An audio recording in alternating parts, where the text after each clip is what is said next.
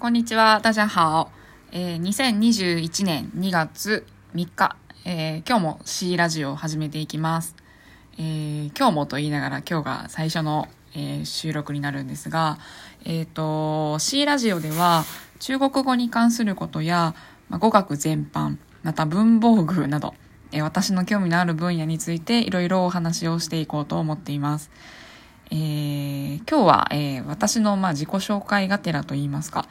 えー、まあ、中国語との出会いというところをお話しさせていただこうかなと思っています。えー、まず私は、えー、C という名前で、えー、ツイッター界隈で活動をしています。えー、中国語学習歴が19年、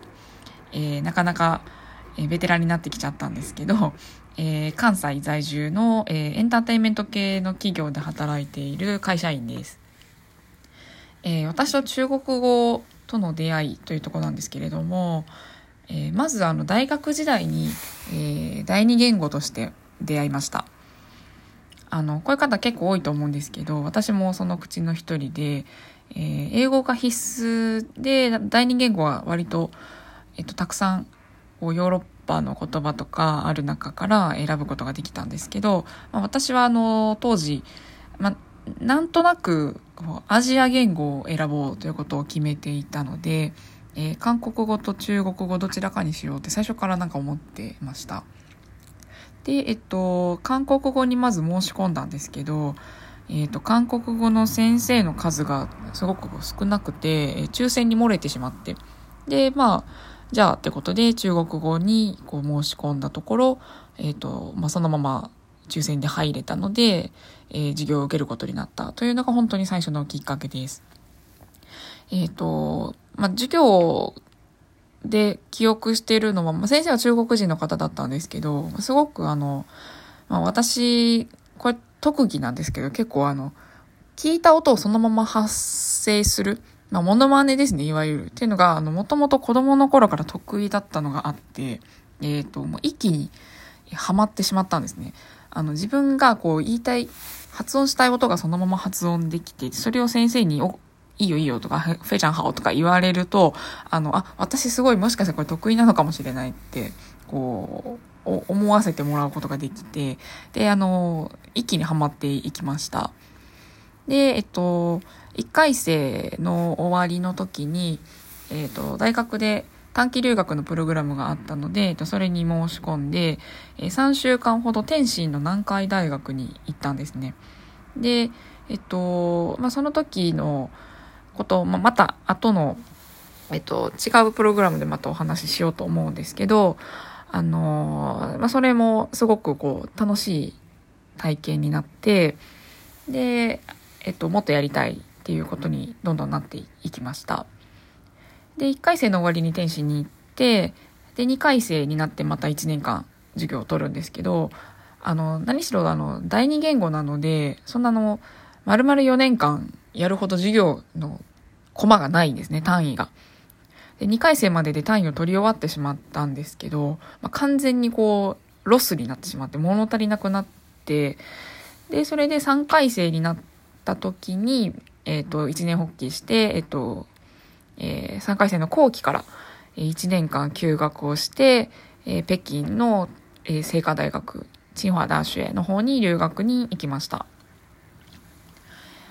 えー、留学中なんですけど、もう本当なんか今思っても、もう目から血が出るほどって、まあまさにあのことだなっていうぐらい、あの本当に必死に勉強してましたね。で、別になんかこう、あの、なんか必ず、例えば HSK 試験に受からなければならないとか、それで単位が取れなければ卒業できないとか、そういうことでは全くないのにもかかわらず、まあ、それだけこう、パワーを、と時間をかけて勉強できたのは、やっぱりこう、すごい楽しかったからかなと思うんですけど、本当にこう、無我夢中でやってたという思い出があります。で、えっと、留学1年間だったんですけど、えっと、まあ、当時の HSK 発給ですね、その1年間の終わりの時に取得することができて、でまあ帰国をすることになったわけです。で、日本に帰ってきてからも、えっと、勉強を続けてきたんですけど、えっと、通訳学校にも通ったことが実はありまして、えー、まあ、それはなぜかというともうその割と、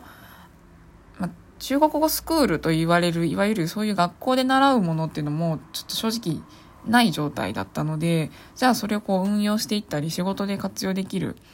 あのスキルとして身につけていきたいと考えたのでえっ、とまあよくある通訳学校ですねに、えっと、申し込んで通うようになりました。で、ま、結論から言うと最後まであの終了はしたんですけど、ま、なかなかその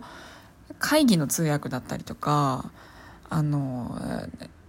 スキルとしてはすごいこう練習が必要でやりがいのあるものだったんですけどなかなかこう自分のその適性としてあの通訳をするっていうのがなんかあんまり向いてないかもって最終的に思ってでえっと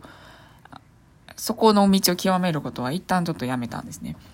ただあの学校に通ったことで勉強仲間ができたりとか、うんとまあ、宿題があったのでそれをこうあの、片付けなければならないみたいな、そういう、こう、学ぶ、学びを継続するっていう楽しさはすごくありましたね。で、えっと、私の、こう、勉強らしい勉強っていうのは、ここの通訳学校の段階で終わってしまうんですけども、えっと、その前後から、えっと、仕事でも中国語を使うようになっていて、まあ、そこはまた、あの、後日お話をしたいと思うんですけど、えっと、ざっくり言うと、語学スクールの受付事務だったり、あとは貿易事務で中国語、中国の工場とやり取りをしたり、あとはあの現在の仕事なんですけど、エンターテインメント系の会社で、えー、中国人のスタッフ、まあ、お客さんなどなどと、えっ、ー、と、話をするようなお仕事をしている状態です。で、えっ、ー、と、勉強を一旦ちょっとストップしてたんですが、まあ、ドラマを見たり映画を見たりっていう、そういうかエンターテインメントに触れることはずっと続けてはいて、まあ去年のね、2020年の夏に、まあね、コロナもあったじゃないですか。いや、これちょっと時間もあるというか、その在宅になったりとか、あの、なんて言うんだろう。ちょっとこの、会社このままだったらもしかしてやばいかもしれないみたいな、あの、こともやっぱり思い始めて、やっぱりちゃんとこうスキルをせっかく持っているのものだから、ちゃんとこう磨いていきたいっていうのを、まあ、改めて、あの、決意をしたんですね。で、えっと、まあ、去年の夏に、えー、ちゃんとこう会話とか練習の機会を定期的に持ちたいと思って、えー、個人的な先生を見つけて、えレッスンを開始しました。まあ、レッスンといっても、まあ、会話練習とか、あの、今週何があってとかいうのをやったりとか、あとは私が使いたい教科書とかを、あの、先生に PDF で送って、それについて、こう、ちょっと、私なんていうか、教えてもらうというよりも、こう、一緒にこう、ちょっと確認していくみたいな時間なんですけど、まあ、これってこういう時使うよね、とか、こういう言い方もあるよね、みたいなのをやってもらうレッスンをしてます。で、えっと、まあ、それに伴って、HSK、もう一回受けてみようと思って、その対策もしてたんですけど、えっと、2020年10月に受けた試験で、えっと、6級を、えー、8割以上取って、あの、合格することができまして、えっ、と、これ素直に本当すごい嬉しくて、で、まあ、正直こう勉強をしばらくこう、サボっていたものの、あ、私、もしかして結構いけんじゃね？ってちょっとこう 思っちゃったんですよね。その段階で。で、やっぱりあとやっててすごい楽しいので、こう辞書めくったりとか調べたりとか、なんかそれがすごい良かったんで、あの、やっぱこれ続けていこう。で、えっと、せっかくだから、あの、さらに、こう、一歩上を目指すという意味で、あの通訳案内士の資格を取ろうということを、えっと、一年発起しました。で、それに向けて今は、えっと、計画を立てて、まあ、2、3年計画ぐらいですかね、えー、勉強を続けているという状況です。